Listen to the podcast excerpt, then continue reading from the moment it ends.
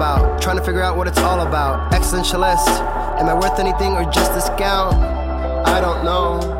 I don't know. That was great sounds of Watson with Outside on WNHH LP 103.5 FM New Haven. Myself, Preston, with my partner in crime, Long Island raised, Elm City made, E Z Blues is in the building. EZ BlueZ, you're better with introductions more than me. Who do we have with us today on Behind the Brand?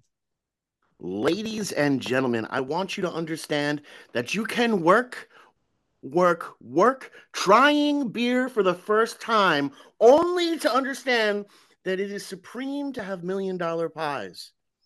But with a bicycle anthem, we can sing the lunch table blues as long as we don't go over time with the beast. But getting kicked out of church to find the secret door to the mall, you understand that vacation is something, and I've got this.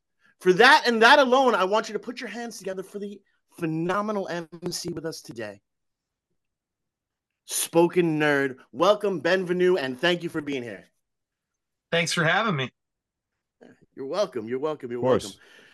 Um, what's what's super super interesting is, you know, your content and the way about you go about the the marketing aspect of your music. What got you into hip hop? Because you know, I'm looking at the pinball machine and thing. Looks like we're we took a time warp back to 1972, and I'm loving every second of it.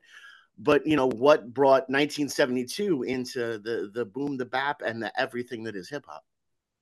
Absolutely. So I'm a child of the 80s. You know, I, I I was born in 1980 actually. So where I went to high school, and I guess this was the 90s by the time I was in high school, you know, you listen to three, you know, one of three types of music. And that was, you know, I grew up in a small town, rural Tennessee. So you either listen to rap, you listen to country, or you listen to metal and actually, I started off listening to metal.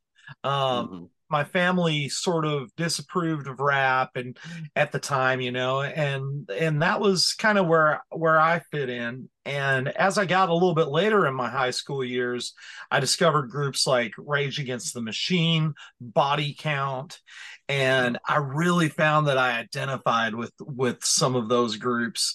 And when I we played our our school talent show, and I had this kind of by this time I was getting a little more experimental in my mindset, and we were we were kind of an experimental rock band. But at the talent show, a rap group played, and when I was watching them, and I I just saw the empowerment of every individual in that group, I knew that that's what I wanted to do, and I started you know getting into groups like Wu Tang and another group specifically granola funk express out of asheville north carolina and I was just like, yeah, I'm going to start doing hip hop. So we started a band and and I was a bass player at this point, but I also did a little backup vocals and you know, kind of uh after all the rappers quit, I I just became the rapper.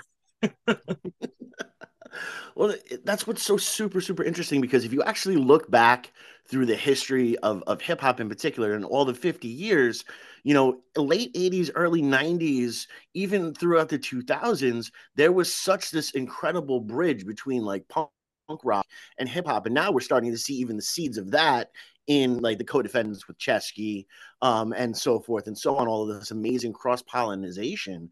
Um, and it's amazing that it became organic and that's what i really love about your story is that it is a complete and total organic aspect of it.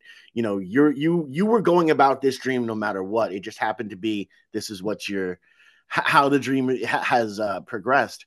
What was it like taking that that step from bass to you know mc master of ceremonies if we're being honest? You know honestly it it felt really good to to do that you know and one thing like so just to give you an idea of where i was coming from you know it started out as a full band i played mm-hmm. bass and rapped in it and but i was more of like the backup guy in the beginning and our main rapper quit. And so my other friend was was kind he he could rap but he wasn't as good. So i had to take on some of the rapping responsibilities of the group at that point. And you know we we eventually like lost every member of the band but me and the rapper and his brother who was a dj and so mm-hmm.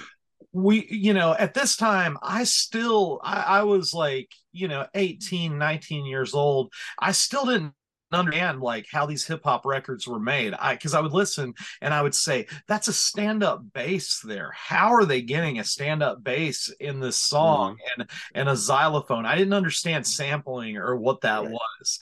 And so we started, I started talking to my friends about it, and we we started to realize it had something to do with records. And I remember we we started buying like singles and we would actually so so when i made the transition initially i you know we would rap we would just write songs over those instrumentals and most mm-hmm. of it was freestyle at this point so we became a house party you know every night because uh, we were young this was this was when i was first attending college at this point.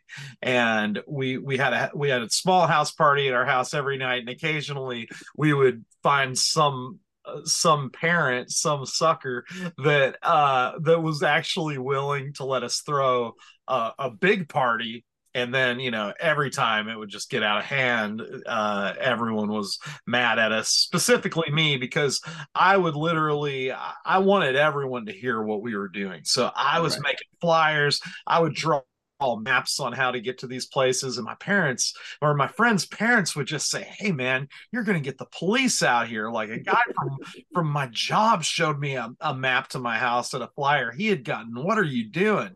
And I just didn't care because at that point I was like, We've got this music and we've got to get it out there to the people. no, but and but also it shows the amazingness of that boots to ground marketing that is so real. You went out there. You know, one of the reasons why you're on the show is because you're out there right now. You know, we were talking about it off air, but to be real serious, how things really work in in the world. You released this incredible album that happened to have Ceschi uh, on it. You know, Ceschi had shared that uh, you had the, the single and the album out.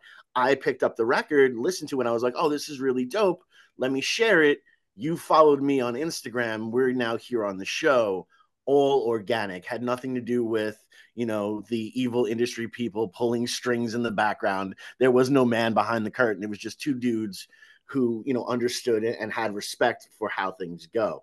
Um, and that's really, you know, you were doing the amazing work of a promoter that would kill to have, you know, their parents, uh, you know, best friend and father's brother bringing a flyer of a show that he was trying to trying to throw. So what you were doing was because it was real was effective. Um, and I love that for you. And I love how that blossomed through. But of course, now, and I'm sure this is the question you get a billion and a half times because your name is so dope.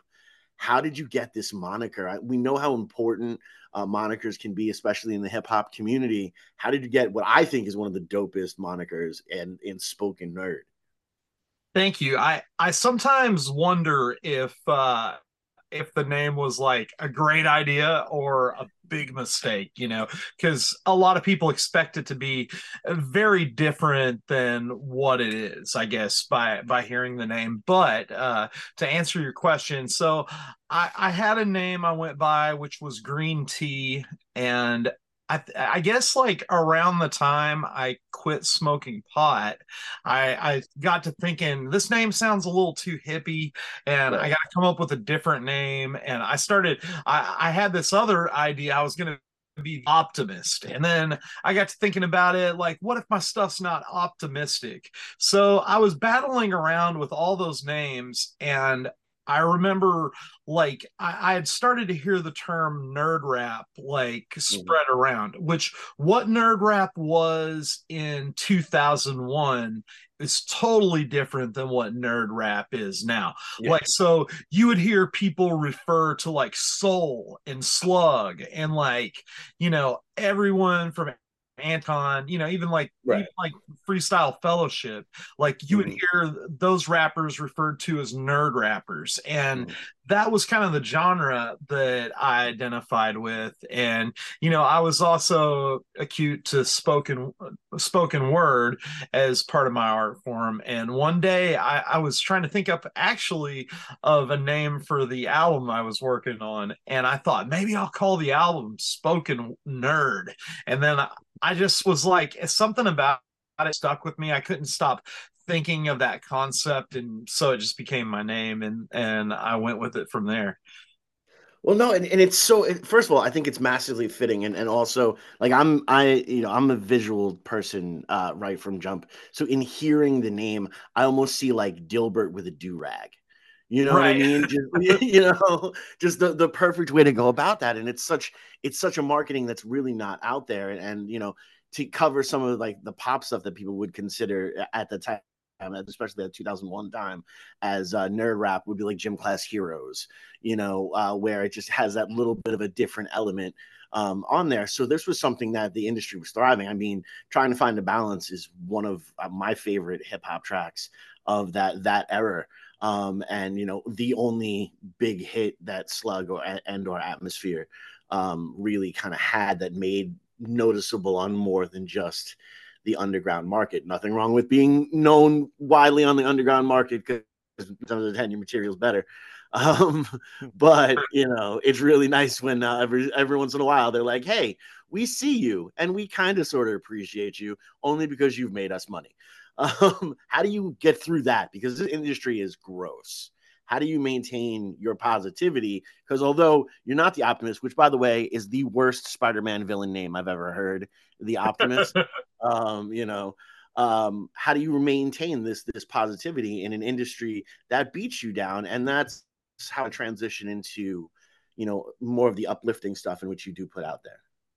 Right. Uh, So uh, something that I realized pretty early in my career, um, knowing quite a few rappers who I saw that were doing it full time and making a living off of their music, I I saw them making moves that that I wasn't comfortable making. So like if we played a show where no one showed up, then these guys were still asking the venue you know, where's the money we that we need to get to the next show and uh, Mhm. we're, we're having these really serious talks and they're and just as things were getting into money I, I realized that wasn't necessarily something i wanted to do now when i say that i don't think there was anything wrong with what these artists are doing um, Mhm. because they're just trying to get by they're trying to get paid like anyone else does um, but something something i realized was that I wanted to make art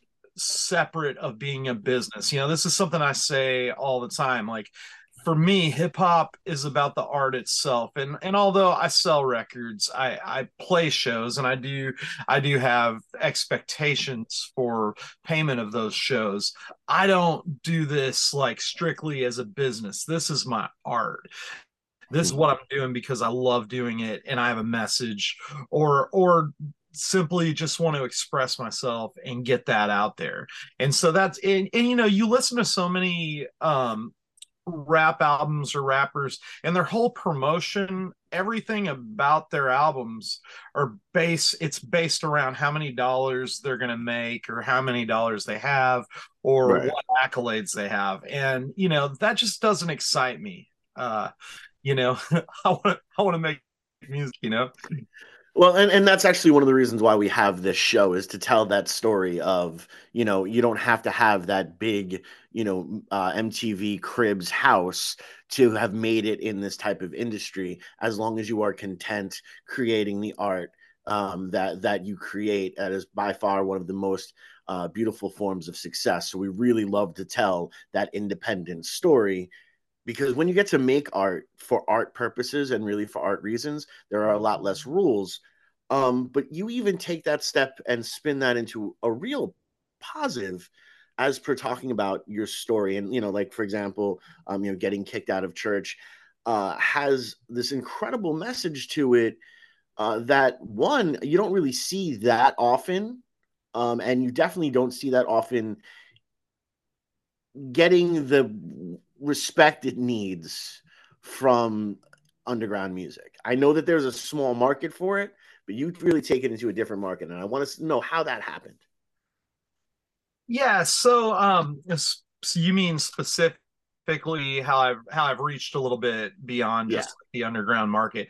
I, yeah. I I think a lot of it has been, you know, just consistency alone. Um, in in my city, you know, I live in Nashville and I see a lot of rappers come and go and I've I've known people that like at the beginning of my career I put out albums. I, I just made albums, and every album I've ever made, I felt like when I was making it, like this is going to be the one. I still have this feeling. I still feel like that about the record I just put out fortunately but even like what i'm working on now i'm like oh this is even going to be steps above everything i've ever done. Everything else i've ever done can just go away you know? Like it's time to move you know the, they call it like yeah. the man of the future. And i've always had an element of that. As i've gotten older i've i've realized it a little a little bit more. But like there were cats in my city when i started that were making rap music that was better than i was. And i would say hey man when's your when's your record coming out? And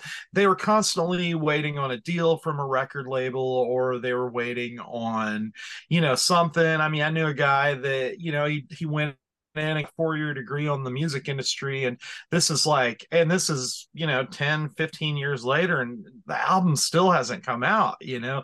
And so for me it was it was just always like a matter of doing these things getting them going and and just like getting people to hear it you know? I had i had the opportunity pretty early on of, of touring with an artist named listener um, and they were they were kind of a bigger artist. And so getting to tour with them i saw how touring worked and i understand I, I got to understand how you can how you can tour as an artist that's not as big. So i've played all over the states and about any mm-hmm. any venue you can imagine. I mean i've played everything from like churches to backyards to bars to to um, you know parties like you know coffee shops like uh video game stores. Like i played at a pawn shop once on record store day because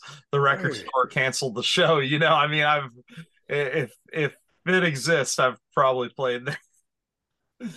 I love that you worked at you you did a show at a pawn uh, a pawn shop as kind of like a pawn show it was a show that was pawned off on the pawn shop. So it, I, I, think that that's that's a that's a TV sitcom or something.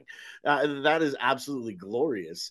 Uh, what was what was that like? You know, because a lot of people don't understand what it's like to put on a show or to take these steps and go out on to to actually tour.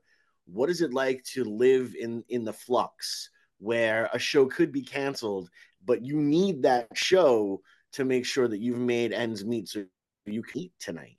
right um, you know uh, what what is that experience like yeah so honestly one thing that i have done is i've i set myself up to where there's always a way for me to get by even if a show does cancel um, at this point in my career mm-hmm. I, have so the whole time i've done this career i've actually worked for whole foods market oh, i word. still i still work for them i am you know, i've been with the company for almost 20 years as i've done a rap career um, you know just at the same time, I mean, I, I've just always looked for situations within the company where I had a lenient boss who who would let me go out and and do these things. However, even that being said, you know, uh, working at a grocery store, despite what you think, uh, doesn't necessarily, it's not a three figure job or anything, you know. So, so whenever I, whenever I have gone out and, and things whenever a show does cancel, it is detrimental uh, to an mm-hmm. artist and, and even to myself, you know, to to make ends to make the ends meet. But I, I like that show specifically. We had a show at like a cool record shop in Chicago. It was going to be like super dope in my head anyway. And Mhm. and last minute, you know, the thing was canceled and I didn't have a show. But I had a group of friends in Lincoln, Illinois, and the cousin uh who I'm also friends with has it, it was I guess I shouldn't call it a pawn shop, but it was he he would tell you it's a buy sell trade. It's called Johnny's buy sell trade. And they said, Man, we're going to throw you a show right here in Lincoln, Illinois. And I remember just like, you know, it was like every person in that town came to this show because it was special because I was playing in a in in a small town and they all knew who I was, you know, they knew me. But it was it was just such a magical time. I remember my friend Luke um he dressed up as a rapper but his whole his whole joke was he was going to be a big fan of the sports team uh the Sacramento Kings. I'm not a sports guy so they're a Yeah. basketball team I guess that not a lot lot of people are that enthused. Right. and and he was just decked out to the tees and and uh Sacramento Kings gear. And him and his cousins like basically just you know had written all these like funny rap songs. And then they even did um a medley of a bunch of my songs as like a cover Oh, which nice. was which was you know it was hilarious. I mean and they and they did it all to be funny. But it you know sometimes I, i've found on the road like you know you have to accept kind of like whatever's going to come to you. You you might have a sh- show that you think is going to go one way and it totally goes the other way. You know what i mean? And that can be Mhm. for good or for bad but you got to accept both. And like I saw an interview with the uh with the indie pop singer Alex G recently and he said something that just cracked me up. It was a he said, "I hope tonight's show's real bad because it's so funny when no one shows up to our shows." And I thought this this kid's got it. What a great mentality to have Mhm. because that is part of what makes you a great artist i think is is you know part of it is to play and be able to like turn a situation around take what would be a bummer night and make it awesome for some people you Mhm. know I agree No, on that's- WNHHLP 103.5 FM New Haven. Myself, Preston, and my partner in crime, Long Island Rays, Elm City made EZ BlueZ. Continue, Easy. you know that's that's one of the the top things we talk about it on the show all the time me personally and again i say this you know me personally i feel that you know you don't necessarily have earned the shot to play those huge stages if you haven't played for the bands and their girlfriends especially if half the bands or half the rappers don't have girlfriends um you know there's there's just so so beautiful because it doesn't matter and when you can play those shows for it doesn't matter and you can still treat it like you're playing Madison Square Garden and you're having as much fun as humanly possible, that bartender could be somebody tomorrow, you know, and they'd be like, hey, you know, hey, my buddy is doing a movie. Um, would love to have a song of yours in the movie soundtrack, or so and so and so forth. Or again, going through social media and seeing that a friend recommends this to recommend that, and now we're here it's really important that network. Um, you come from Nashville, which I mean, that's like one of the network capitals of the world, especially when it comes down to music and songwriting. Um, how important has networking been to your career? And have you ever had any issues? You know, because like some of us play an extrovert on TV, but uh, we're really very introverted and, and and would like to be left alone. How do you navigate that? Well, I, I am actually an extremely extroverted person. Um, that's kind of my personality. And so I'm fortunate with that. I guess the challenges I run into have more to do with time um, because it's a matter of what you put time into. And one thing you run across in Nashville, because it's a business, music business city, and there's a lot of touring artists, and then, you know, you, like my thing has always been my brand is like play a lot of shows. Um love playing shows. I i absolutely love performing. But one thing is in your own city you know you're always expected to have draw. And the thing is is like for for a lot of people that are constantly working in the music business, it's kind of like, okay, I'm back home. What I'll do for fun on my weekend or my day off is I'll go see a movie or something, you know. And it's it's like, okay, I've I've seen independent shows from all sorts of different artists that I've played with uh, for you know four weeks out of the year. You know, every night seeing uh, seeing you know performances, mm-hmm. shows.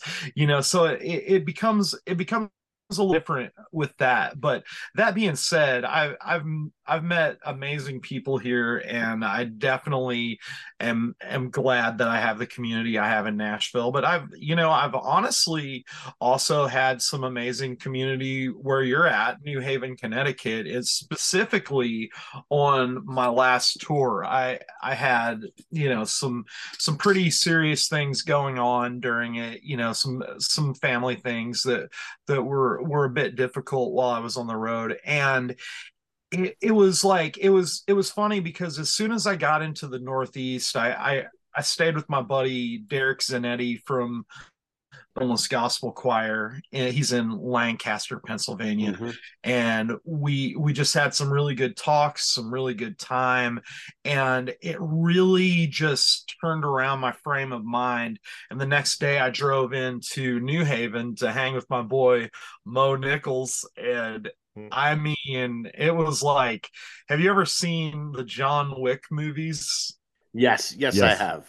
You, it, it was like for like you know the fake four base in Connecticut was it, it really felt like it was my Continental. I mean, mm-hmm. it really it really did. I I I like Mo is such a good host, such a good friend, and you know i i spent some i spent a lot of time just hanging out with him i i ended up making reconnecting with uh, pepe up there and also i went into uh went up to maine and and linked up with Myles Bullen and and made made you know i'd never met him in person or them in person before mm-hmm. but i got to this time around and then i also i also met uh, another New Haven person that I ended up just really enjoying being around and spending time with and that was uh folk punk dad. We got to oh, yeah. we got to spend a couple days together too. So it, it, was just like such an awesome time to just to meet fellow artists that are out there doing similar things to what I'm doing and and just just the humanity of of everyone. Um out there, you know, was was just very beautiful. My friend, I, I, played a show in Vermont, and my friend Jane, who played drums for me back in Nashville, but she she lives in uh, somewhere in New York, close to Vermont now, and she drove out and just brought her drum set and played drums for me at my show, which which was cool. New tracks and all. I sent them to her like you know a week beforehand, and and it was just like it, it was you know it was kind of a deeper friendship and it was like it was like you know we never left. We we the was back together so it was super cool. No that that is one of the most incredible things and, and something that um, for people to really understand you come out here to, to, new haven and you run into these incredible human beings um, that really do you know i've seen some darkness out here and, and the, some of those dark times can real get can really get to you um, but I still say, you know, when uh, you know after my brother had passed, one of the first people to message me to make sure that I was okay was Ceschi, um, and that is something that forever I will remember him for. Uh, um, will ever be uh, grateful for, and for that, anybody he endorses, I will do whatever I can to to shine a, a giant spotlight on them. Um, but then there's also people who are massively talented when that happens, and I'm like, oh my goodness, I have now made a new friend. The most important for, for the people who are just listening, I feel so bad for you right now because you are you're missing out on this glorious beard um, that that spoken nerd has, and I'm I have some beard envy. I'm not gonna lie. How, do you do oil? Like, is there a specific treatment to it, or is this all natural? Natural and just going to make me cry. And it's okay. I haven't cried in a couple days, so a good cry might work for me right now. Just saying. So uh, a couple things on that. The the biggest thing is I have a good barber. Um, my barber takes care of my hair, he takes care of my beard, and I, you know, I used to never even really trim it, but now, you know, I've got a good barber, he takes care of me. I, you know, honestly, I swim a lot and that is actually horrible for a beard because I swim in chlorine water, you know. Uh, so I actually have to use a a, chlorine removal shampoo in my beard and in my hair. And then the key, the thing I found the most recently that has been a game changer is actually the spray on conditioner uh, that you leave in. If you just a couple sprays of that, and you're just you're in a good place with it being soft and and you know the shape staying right and all that Nice, nice. Oh, it's super important, and, and you know, it's one of those things you can feel confident. You can you can move in that type of direction, especially going out on the road or even delivering, you know, a bar. Uh, you have to speak with some sort of authority, some sort of, of confidence, and that works into every single aspect. Um, as per your right, as per your writing, and and of course, the tough, tough questions. I want to know what your favorite child is. Off of this this this latest record, what is the song that haunts you? You know it's it's hard to really say um you know because i like I, I like all my songs in a certain way but uh you know really i really love trying beer for the first time and i love supreme as far as mm-hmm. as far as like two that i that i'm just I, and and the reason i love those songs in the way that i do is i feel like even though they're kind of true to my previous catalog in some ways i feel like i've i've coming to some new ground with it. You know, Supreme specifically for being able to tell a story uh, mm. that, that was that was a little easier to follow. You know, I didn't get abstract in the middle of it, and I I I went to tell a cohesive story, which which is it's difficult to do that without being totally corny in hip hop. I found and um and trying beer for the first time uh, i don't know you know it, it, was i've i've had i had a few different ideas for the vision but when i when i went to record the the demo the hook ended up coming out totally different than i expected in kind of a magical way and mm-hmm. yeah, I, I i'm happy with the the sound and the aesthetic of it you know mostly but those would be my my two babies well see I, I absolutely love that especially the fact that you know, you understood that you walked into the studio thinking that the song was going to go in a certain direction. Um, and the song itself, like I look at all songs as bonsai trees. You know, the the the final form isn't quite there. You're always trimming back a little bit, trimming back a little bit until you have this beautiful piece of art in front of you. Um, you know, or you're sitting on the porch and you're whittling whittling that piece of wood until you have the perfect, uh, you know, kind of figurehead with you. And I just think it is so absolutely incredible and to know that process you know as you're continuing to grow are you looking to push yourself even further? Are we going to now see you get even weirder maybe bring back the band aspect of it? Or are you going to be like i don't know 20th century digital boy type of uh, feel coming up next? Or you know is is is there some some suspenseful drama that we can inflict upon the people? Well I would say, you know, I am working on stuff all the time, and you know, I can't say I'm a hundred percent sure of what the vision looks like, but I, I, have recorded a couple things that are that are kind of uh, a little more ready to go, and and yeah, I I always love having the band. It, it's not, you know, it's not always practical, and. Mm-hmm. And there are times when they're not around. Um, to to use you know? So that's kind of like during covid you know the band was basically impossible to pull off um so i have another project called state parks that's a, a rock and roll band. I don't know if you've mm-hmm. checked out any of that music before but i can send you a link. Um always. uh, yeah so i i've i've thrown around the idea of bringing that band back but you know kind of part of my thoughts were to bring more electronics into it but mm-hmm. you know so yeah I, i'd say uh wait and see um this, so far some of the songs i've written have had a little bit more of a serious tone than some of the other stuff but mm-hmm. i think it's i think i think it's gonna be fun Well, and that's and that's one of the key things is no matter what, you know, having as much fun as humanly possible is what is important when you are creating, you know, and that doesn't mean you're not coming from a dark place. That doesn't mean bad things haven't happened to you.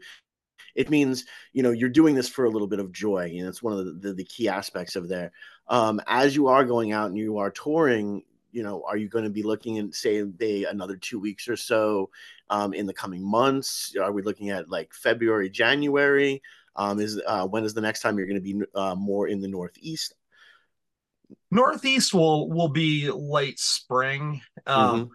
As much as I would, I, I, really can't wait to get there. To be honest with you, but um, I kind of feel like the winter may not be the best time to tour that way. Yeah, don't do that to yourself. And you know, uh, so yeah, I, I would say that you, the Northeast is always like my it's one of my favorite places in the in the country to tour um i'll probably do something in the south like earlier mm. in the in the new year and then and then yeah i i plan to to hit it pretty hard up that way uh pretty you know probably late spring Okay, well, I mean, let us know. You know, we, we were always fun uh, trying to figure out different venues and and all that kind of stuff. We have some some small, minor, mini, mini connections in, into some different spots. Plus, I mean, if you like to play weird places, I'm really trying to like put together a show. Because I think it'll be interesting. It's kind of like acoustic and hip hop show at a tattoo parlor. I just think makes the most amount of sense you know, while people are getting tattooed, you know, the the culture is just happening. And I think I think you you would be kind of dope there if, if that makes any sense to you. Absolutely. Yeah, I'm I'm definitely always of ideas. that that that's awesome. Um now you finished up this record you said you're con- constantly working on something you know uh, uh, what is the next so what is that next evolution are we doing more visuals from this record are we going to look at some some more music video type of aspects of it or are you done with this aspect and beyond the marketing and getting back out on the road next year for it are you already getting into that next project? And if so let's talk about it. Yeah i'd say there's a little bit of both happening. So there's you know i have one other video that it's finished or well uh close to finished for this project that's gonna i'm not sure when it's gonna come out just yet but mm-hmm. kind of my idea is to just you know continue plugging this. Um, there'll be some there'll be a couple remixes and things dropping from this record and uh, and promoting this properly really is my focus as prolific as i am and as much music as i'm writing currently and that that i've i've always got something on the on the back burner. Uh, i did spend a good amount of time on this record. I I I think it was almost three years working on it. And it, kind of a long story, but I I was actually I had started cutting demos with the producer who um, disappeared off the face of the earth, and I've been in touch with him since. But okay, but uh, we we had started cutting demos, and and you know it was just like he was gone, right? And so I I had like you know maybe seven or eight of the tracks, and I wasn't sure what to do, and I, I reached out to my homie Kid Dead, and he had mentioned he was working with this producer Nathan Zenson, and I, I recognized the name, and I'm I just ended up you know meeting up with him. I had him do a mix for me on one of my songs because I was I was kind of like at this point I was pretty devastated to be honest with you um, because i had all this music that I, I, had to get out there as we talk about and i i wasn't sure. I was like am i gonna try to get a friend to mix this? And and he said he said you've got to work with my guy. So i had him mix a track for me and and I really liked the mix that he did. And then I thought I met with him. I remember this was during COVID, so I was wearing like three masks and a face helmet and on on my bicycle. And I, I met him outside, and it was in a colder month. I remember it was just like mm-hmm. freezing outside, and we are sitting outside of this coffee shop drinking coffee. it was pretty r- ridiculous on my part that I made him go through all that, but um, but I yeah we we we did all that, and I think I I even rode my bicycle bicycle there, you know, and it was it was a few miles from my house, but um anyhow we talked and he just he just said hey man let, let's let's do something. Tell me like what can you do? Like let's let's make it happen happened. I gave him a shot and we actually tracked trying beer for the first time. Really loved what we were doing. And so I kept working with him. And halfway through the project, or not even halfway, a few months in, um, my friend that had introduced him, whose kid dead, passed away. Mm. And so we had, you know, his final recordings um at, you know that that Nate had been working on. And so we kind of changed focus for a few months to to finish that that record um you know as far as the business end the mixing in making sure that that the producer was still getting paid basically and that the mm-hmm. record was coming out and that you know w- there were a couple places where we had to find verses and stuff like that mm-hmm. but but we did it we got the album out it's it, it was called ironically the name of one of the tracks was called um the man who lived forever so that was the name of the record mm-hmm. and you know we uh we got that out there to the world and then shifted back focus to finish this record.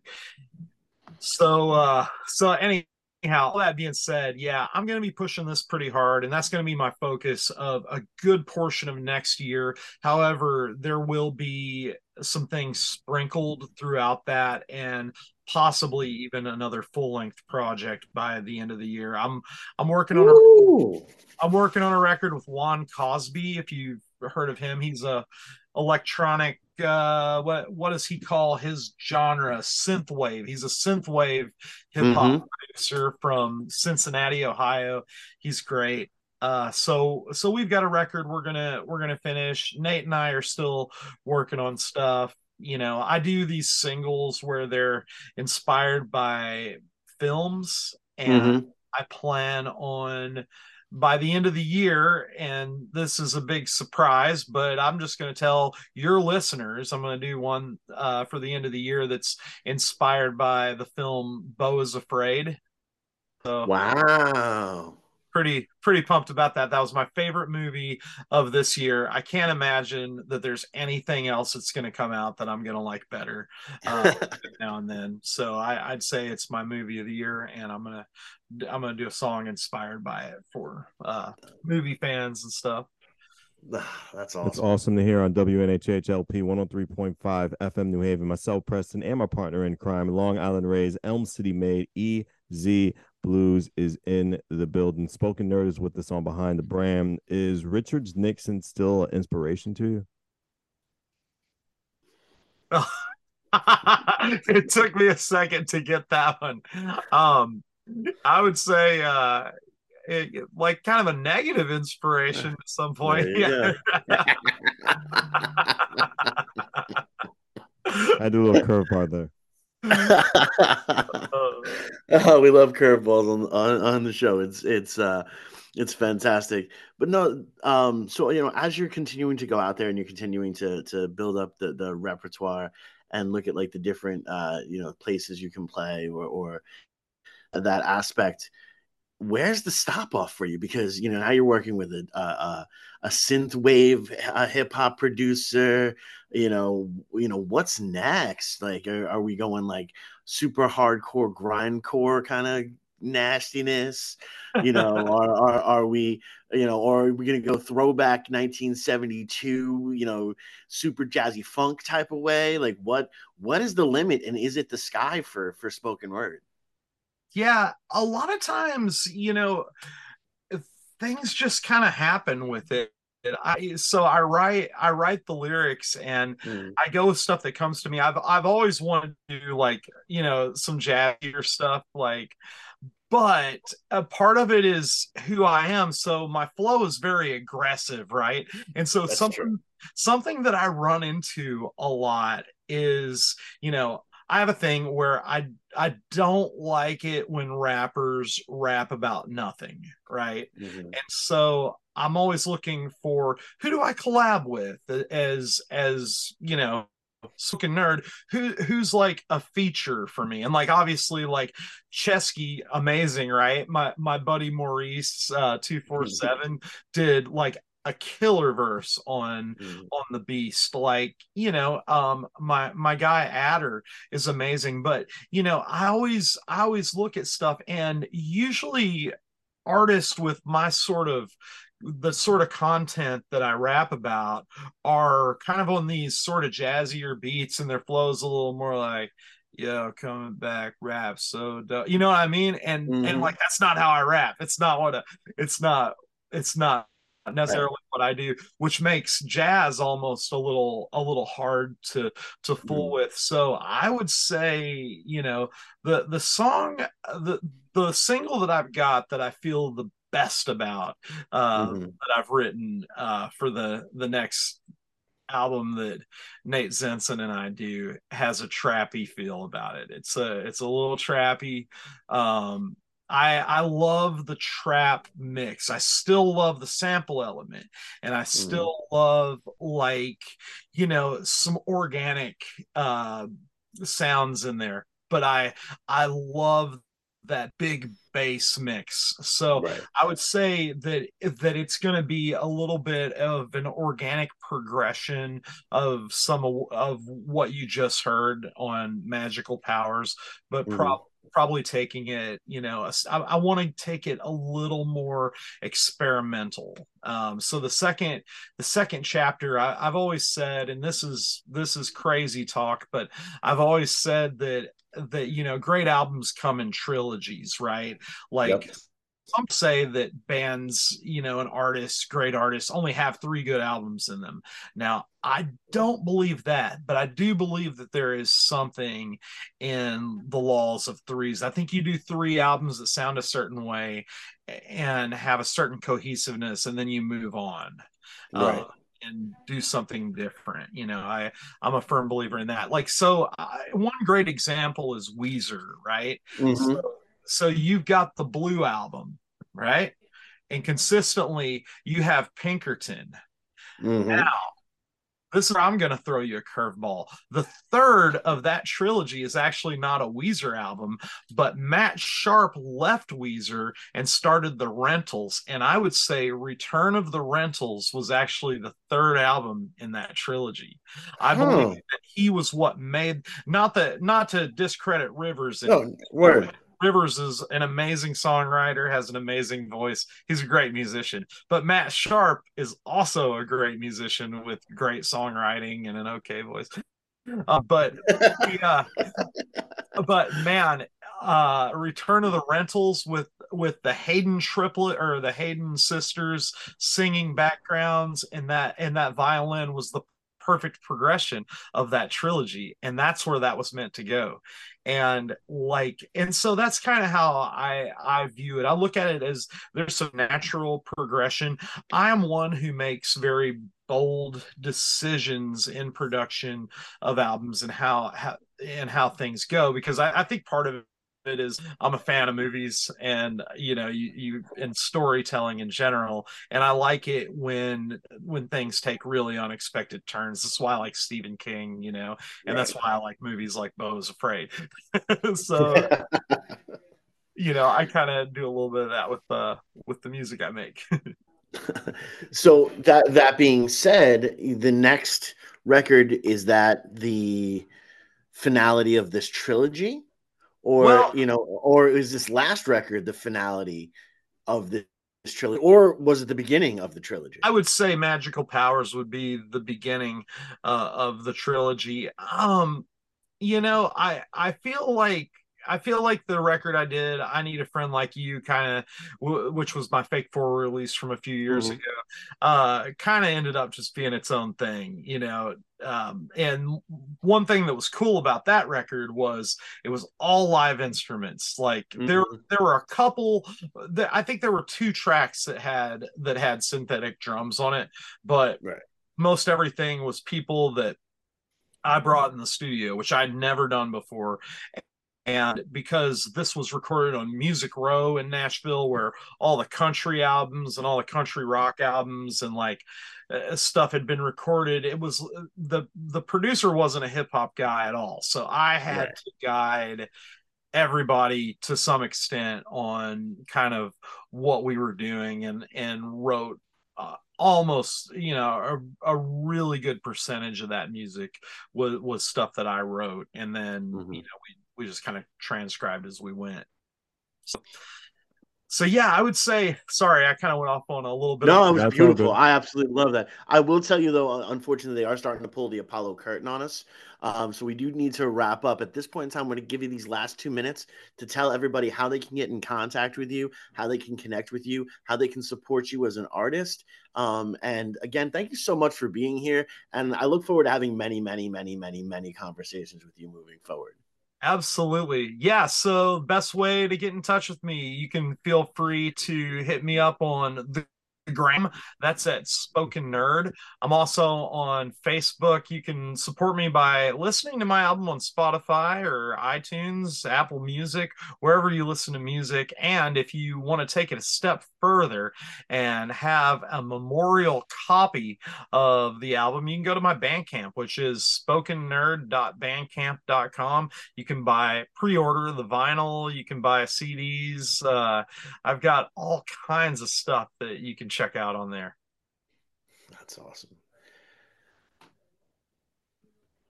Yep. Thank you very much for being part of the show. We appreciate you. Myself, Preston, Thanks and my partner in crime, Long Island Rays, Elm City Made, EZ BlueZ is in the building. Spoken Nerd, hope we get you again on WNHH LP 103.5 FM New Haven.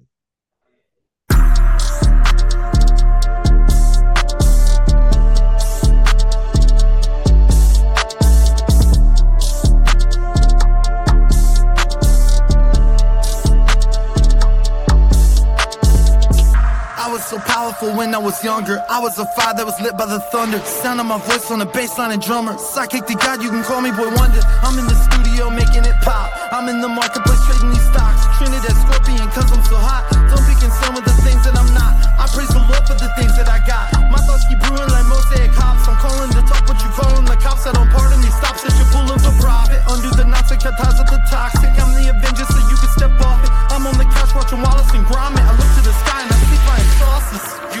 talking about the stairway to heaven. All this money was the bread of a peasant.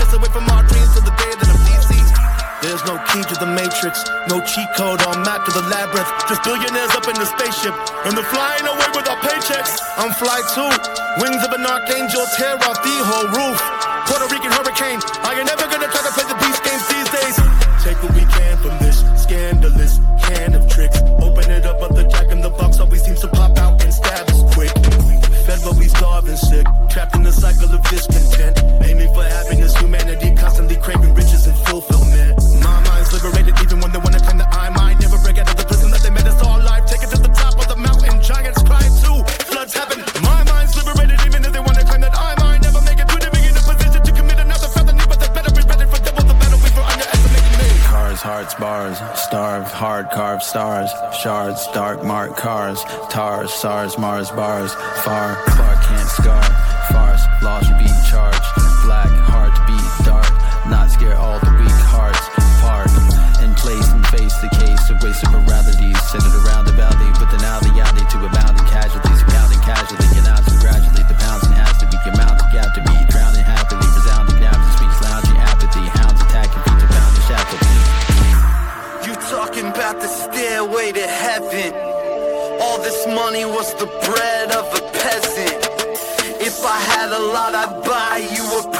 it's a fine time for nepotism. Wash away your pessimism.